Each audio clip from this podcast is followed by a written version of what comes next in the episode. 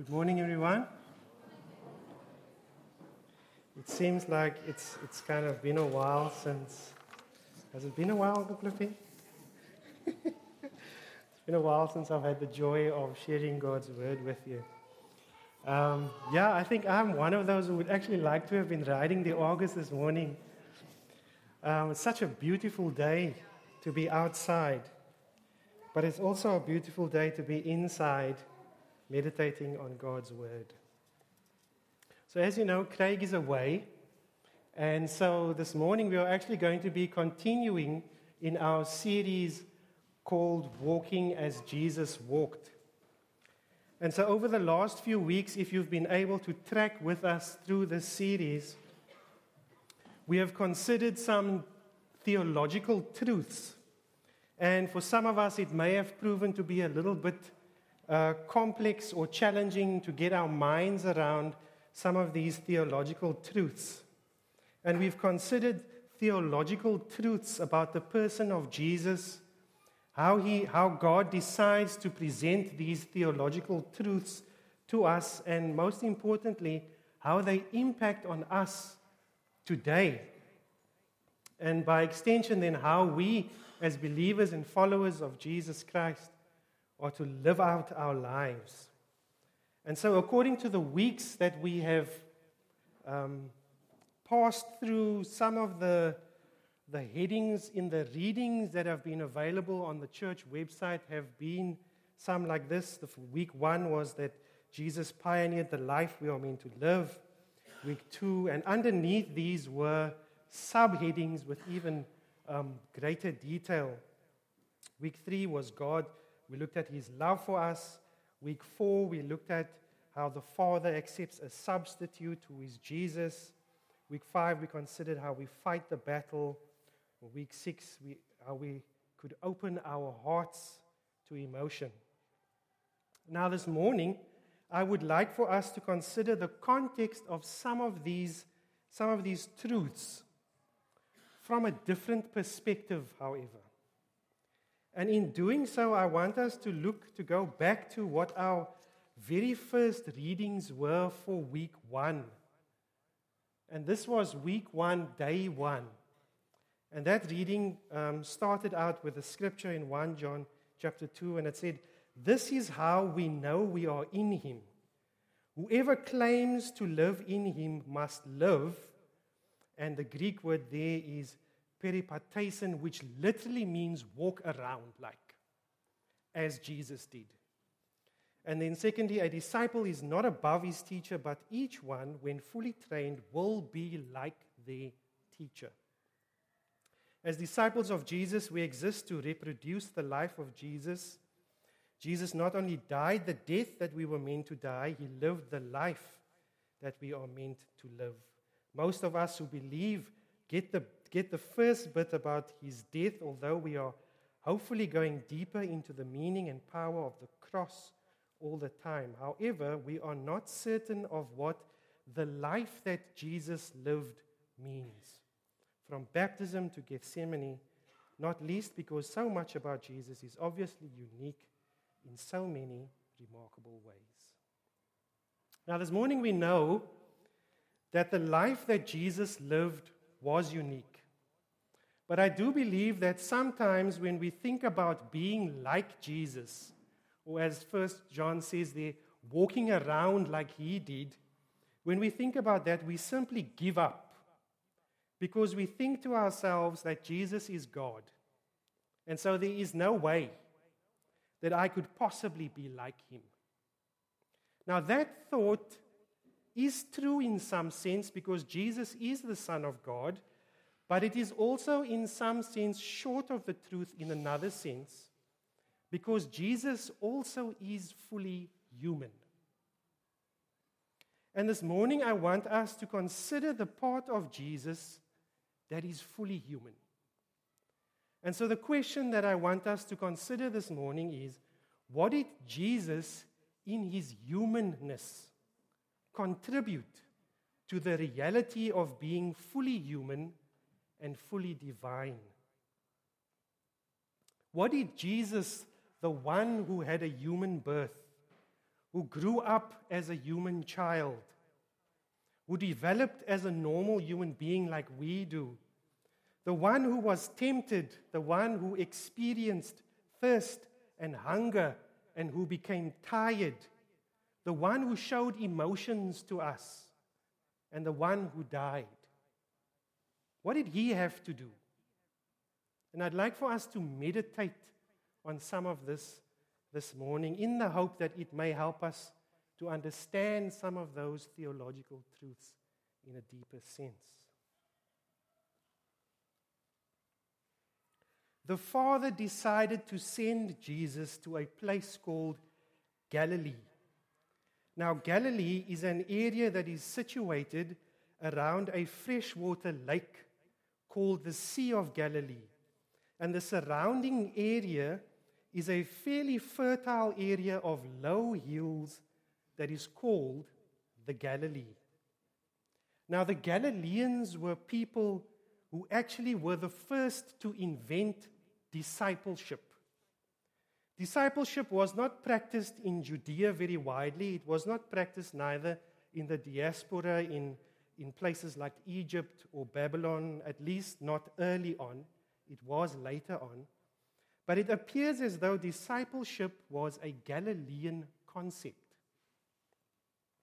Now, this is interesting as it then becomes evident to us that God wanted to use this, this discipleship model. And so rather than incarnating himself anywhere else, he chose this place, Galilee. Now, Jesus himself, his hometown, was the rural place called Capernaum, which was a town of around 2,000 people, a relatively small town. Yet, in Jewish history and in Jewish tradition, which is also where I'm getting most of my information from, Capernaum became a highly revered center of learning for Jewish teaching and discipleship. And with many great rabbis practicing their teaching and finding their disciples in the town around and in Capernaum. Now, in Galilee during biblical times, you went to school as a child. And Jesus also, as a young boy, went to school. And the first elementary level at the school that they had is called Beit Sefer. Now, Beit Sefer, the word literally means house of the book. And so was a place of reading and writing. The idea of Beit Sefer is actually something that originates all the way back to the prophet Ezra and his great assembly, who provided a public school in Jerusalem to secure the education of fatherless boys. And this idea then continued to grow throughout the history of Israel. Now, in Galilee, boys and girls went from about ages 5 to 12. But we shouldn't interpret that too rigidly because there wasn't a law about it in the way that we have the laws today. But that is how it was practiced. The boys, in particular, learned to read and write Torah specifically. The girls had a slightly different curriculum in that they studied part of Torah, but they added Psalms and Proverbs to Leviticus and Deuteronomy instead of Genesis, Exodus, and Numbers that the boys had to learn at Beit Sefer. Now, the goal of this learning system that the Jews had set up was to create an environment in which boys and girls would memorize those parts of Scripture with an emphasis on the boys and the boys knowing the Torah by memory by the age 12. Now, for me, I find this extremely impressive. I personally struggle to, to memorize um, portions of Scripture. And for a 12 year old boy, when I think about my 12 year old son, I remember it was quite a feat just for me to get him to remember to take his lunchbox out of his bag after school, let alone memorizing portions of scripture. So imagine having to memorize the book of Leviticus or the book of Deuteronomy. I get a bit of a headache. Now you could tell when a boy had learnt the Torah by memory and would be able to recite sections and portions of the scripture because this young boy would be allowed to participate in the festival of Passover. Children went to the festival of Passover, but they weren't allowed to join in it. Only young boys, 12 years old, who passed the grade of being able to memorize Torah, were allowed to participate in Passover. So this happened at the age of 12. And so this 12 year old boy, knowing Torah, could stand before God in his own faith and in his own knowledge, not the faith and the knowledge of his parents. And this 12 year old boy would be allowed to kill the lamb on behalf of his family. How old was Jesus at his first Passover? Luke actually records it for us in Luke chapter 2, verses 41 to 47. Luke records Every year, Jesus' parents went to Jerusalem for the festival of the Passover. When he was 12 years old, they went up to the festival according to the custom. After the festival was over, while his parents were returning home, the boy Jesus stayed behind in Jerusalem, but they were unaware of it. Thinking he was in their company, they traveled on for a day.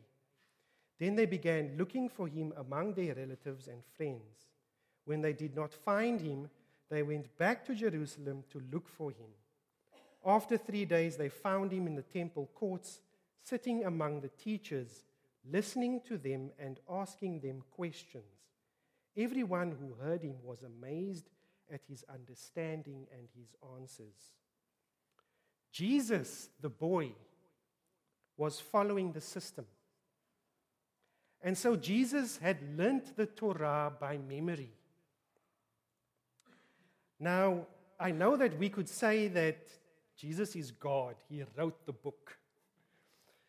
And he would obviously then know it by memory, and that is true, but I also want us to believe this morning that Jesus came to earth to be one of us. And he chose to live a human existence that included him having to learn. Hebrews chapter 5 says, During the days of Jesus' life on earth, he offered up prayers and petitions with fervent cries and tears to the one who could save him from death, and he was heard because of his reverent submission. Son though he was, he learned obedience from what he suffered, and once made perfect, he became the source of eternal salvation for all who obey him. Jesus needed to learn things.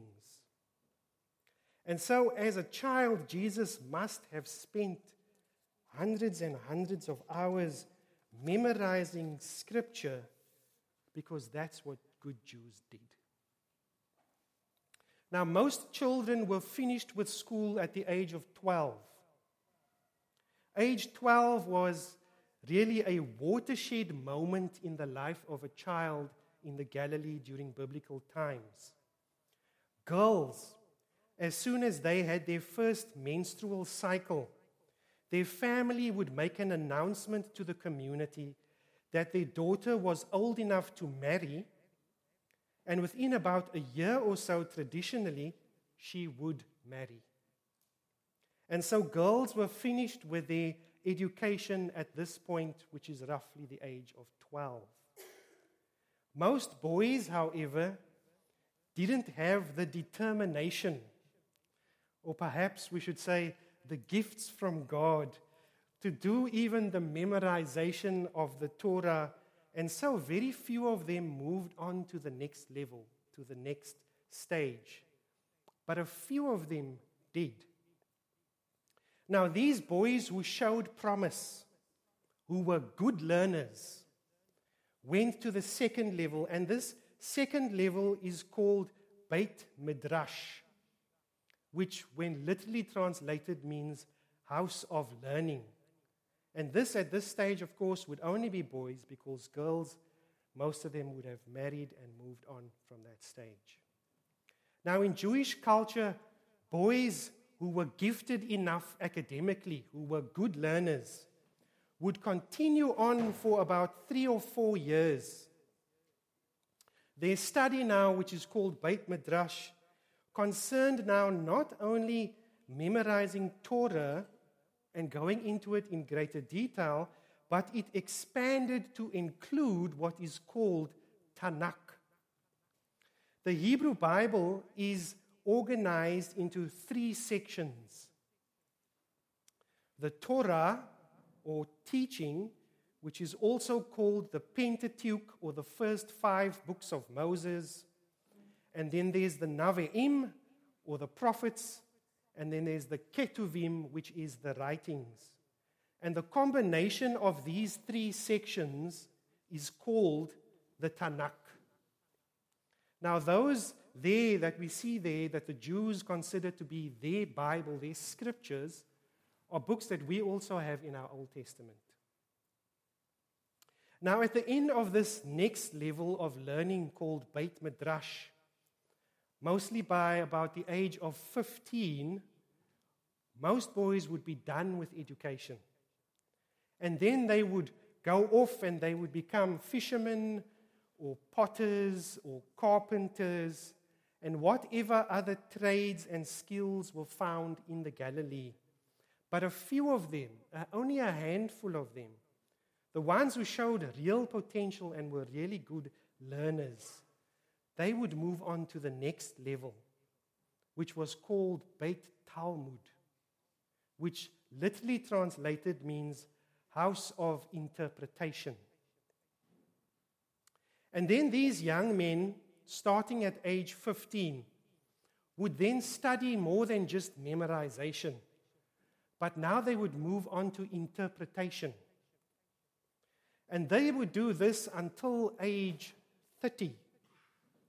And if at age 30 they hadn't been able to memorize all of the Tanakh, and they didn't show any of those teaching skills that they would need to carry on and perhaps become a great rabbi. They too would then go off and take up an occupation or his skill in the Galilee. This was then another watershed moment within the, the, the realm of education and learning and development of a person in the Galilee. Note, at what age did Jesus begin his teaching ministry? Age 30. And so we see that Jesus, the man, was following the rabbinic model and tradition of his culture at that time. Jesus didn't wake up one morning and have all the answers. No, there was study and there was devotion and there was commitment involved in his life. And now, at this point, is where things get interesting. A young man from age 15 would have gone through this education system, so to speak. And here, at the age of 15, having been singled out as being a good learner, a gifted communicator, and someone who knows Tanakh, he would begin, this 15 year old man, young man would look around and he would ask himself, Now, what rabbi would I like to be like? Which rabbi do I want to be like? Because this 15 year old young man now needs to decide on a rabbi who would disciple him. And so, discipleship is only introduced at this stage. And so, if we consider those stages, I think in our context, it's helpful to think of it as something like primary school, high school, and then university, even though it has more to it than just that. Now, for this young man, and, and as, we under, as we need to understand that there is a difference between a rabbi and a teacher. Torah teachers didn't have disciples, priests didn't have disciples, only rabbis had disciples. And disciples or young men would only want to follow the great teachers, the great rabbis who knew the scriptures intimately, who were master teachers and master communicators. But there was one other thing, one more thing. Besides those details, besides being a good communicator or master teacher, there was one thing that set rabbis apart from any other teacher. Only rabbis had what the Jews called smicha. The Hebrew term smicha is based on the verse in Numbers 27 and verses 23, which reads, And he laid his hands upon him and gave him a charge as the Lord spoke by the hands of Moses. Smicha, this concept of smicha, can be described as authority that has been passed on by the laying on of hands all the way from Moses, from rabbi to rabbi to rabbi.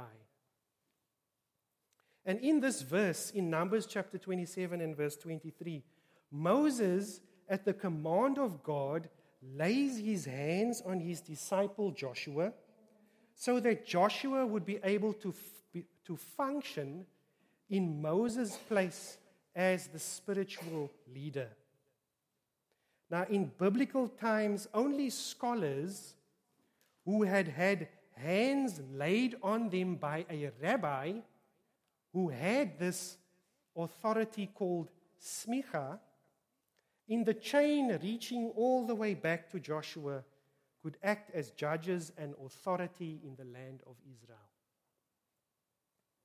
And so, coming back to this young man, this 15 year old young man, who now needs to find a rabbi to disciple him, this young man, this student, would ask himself, which rabbi do I want to be like? And being a, a disciple now at this point was nothing like being a student. It was no longer just about memorizing scripture or interpreting texts any longer. It was now about becoming like someone who had smicha. And this young man would have had a drive within him to become like a rabbi who had authority that was passed on down from generation to generation, all the way from Moses. And this was something that consumed this young man at this point. A disciple desperately wanted to be like his rabbi. And so, this young man, this possibly 15 year old young man, he would approach a rabbi that he had chosen. Perhaps this rabbi was a really good teacher. Perhaps this rabbi showed really compassion in a way that was so moving that it would influence and infect others. Perhaps this rabbi's ability to communicate truth was a way that no other rabbi had. And so he chose this rabbi, and he would then start to hang around him. He just spent time in his presence. And at some point in time, when he had gathered up enough courage, he would walk up to the rabbi and wait.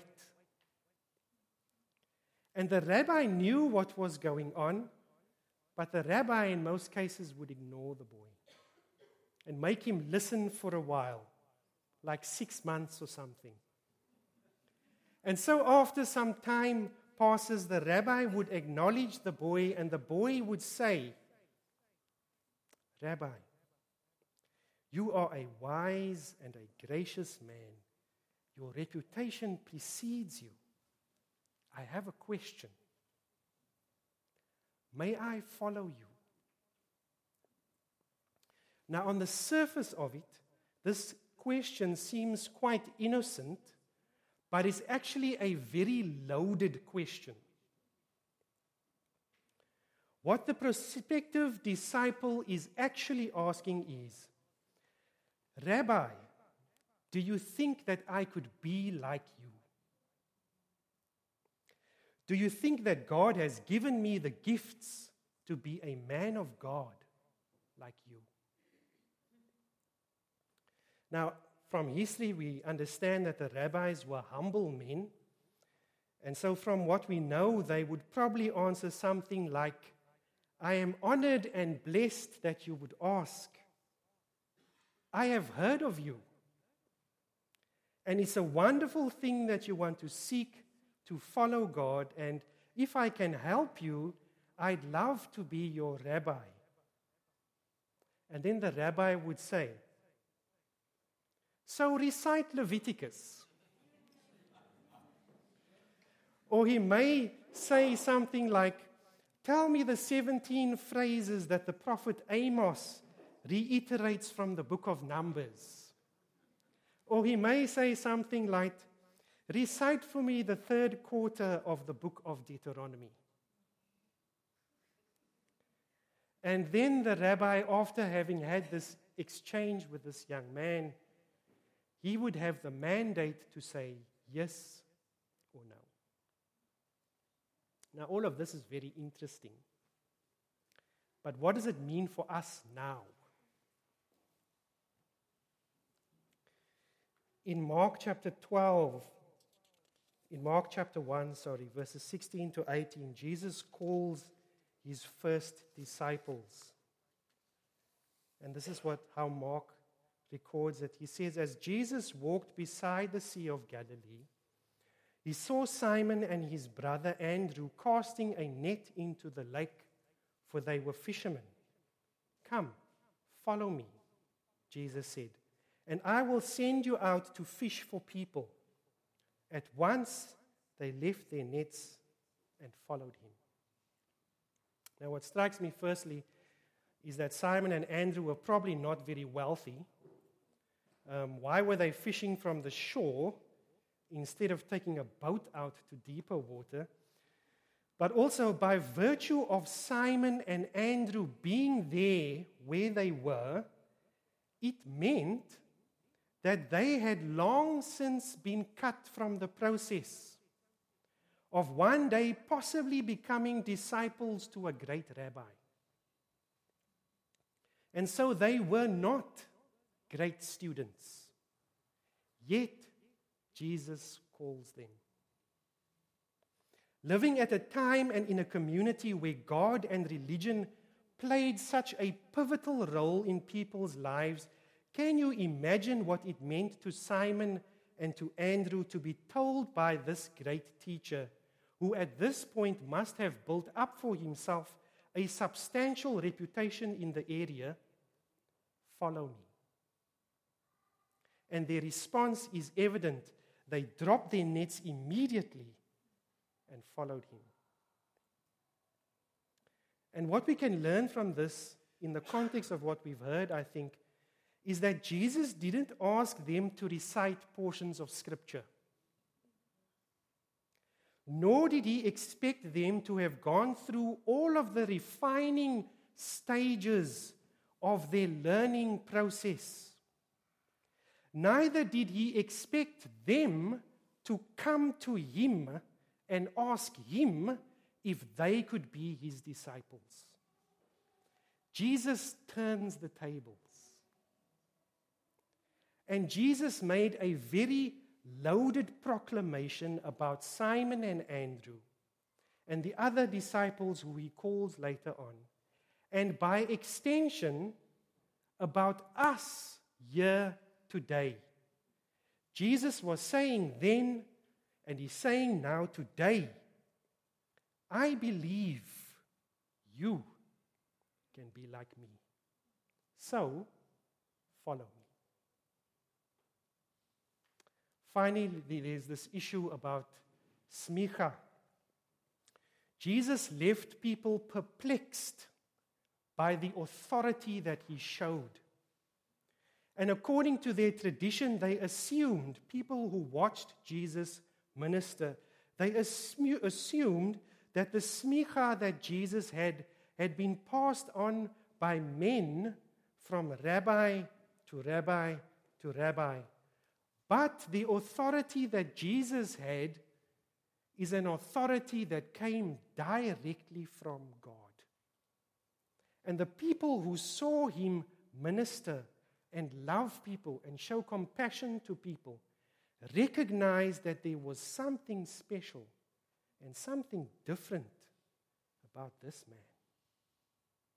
The priests and the elders wanted to know from Jesus who has given you this smicha, this authority? This authority within the Jewish context was a very big deal and is revealed on a number of occasions in Jesus' ministry. In Matthew chapter 7, there we read, When Jesus had finished saying these things, the crowds were amazed at his teaching because he taught as one who had authority and not as their teachers of the law. Jesus entered in Matthew 21. Jesus entered the temple courts, and while he was teaching, the chief priests and the elders of the people came to him and said to him, By what authority are you doing these things? And who gave you this authority?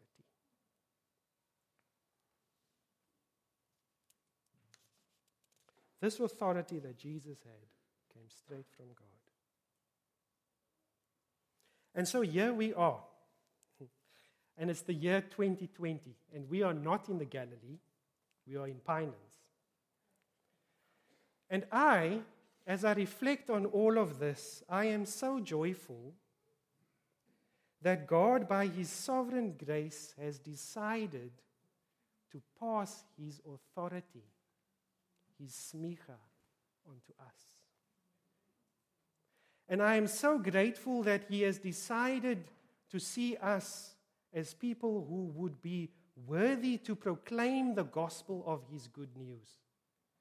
And that he would allow us to call all men, that he would allow us to be instruments that he could work through to minister to And now that we are his disciples, he has passed this on to us by the power of his Holy Spirit. And so, as we close, let me ask you how badly do you want to be like your rabbi, Jesus? Are you consumed by it? How badly do you want to walk as Jesus walked. John wrote in 1 John chapter 2 verses 5 and 6, which was our opening. This is how we know we are in him. Whoever claims to live in him must live as Jesus did.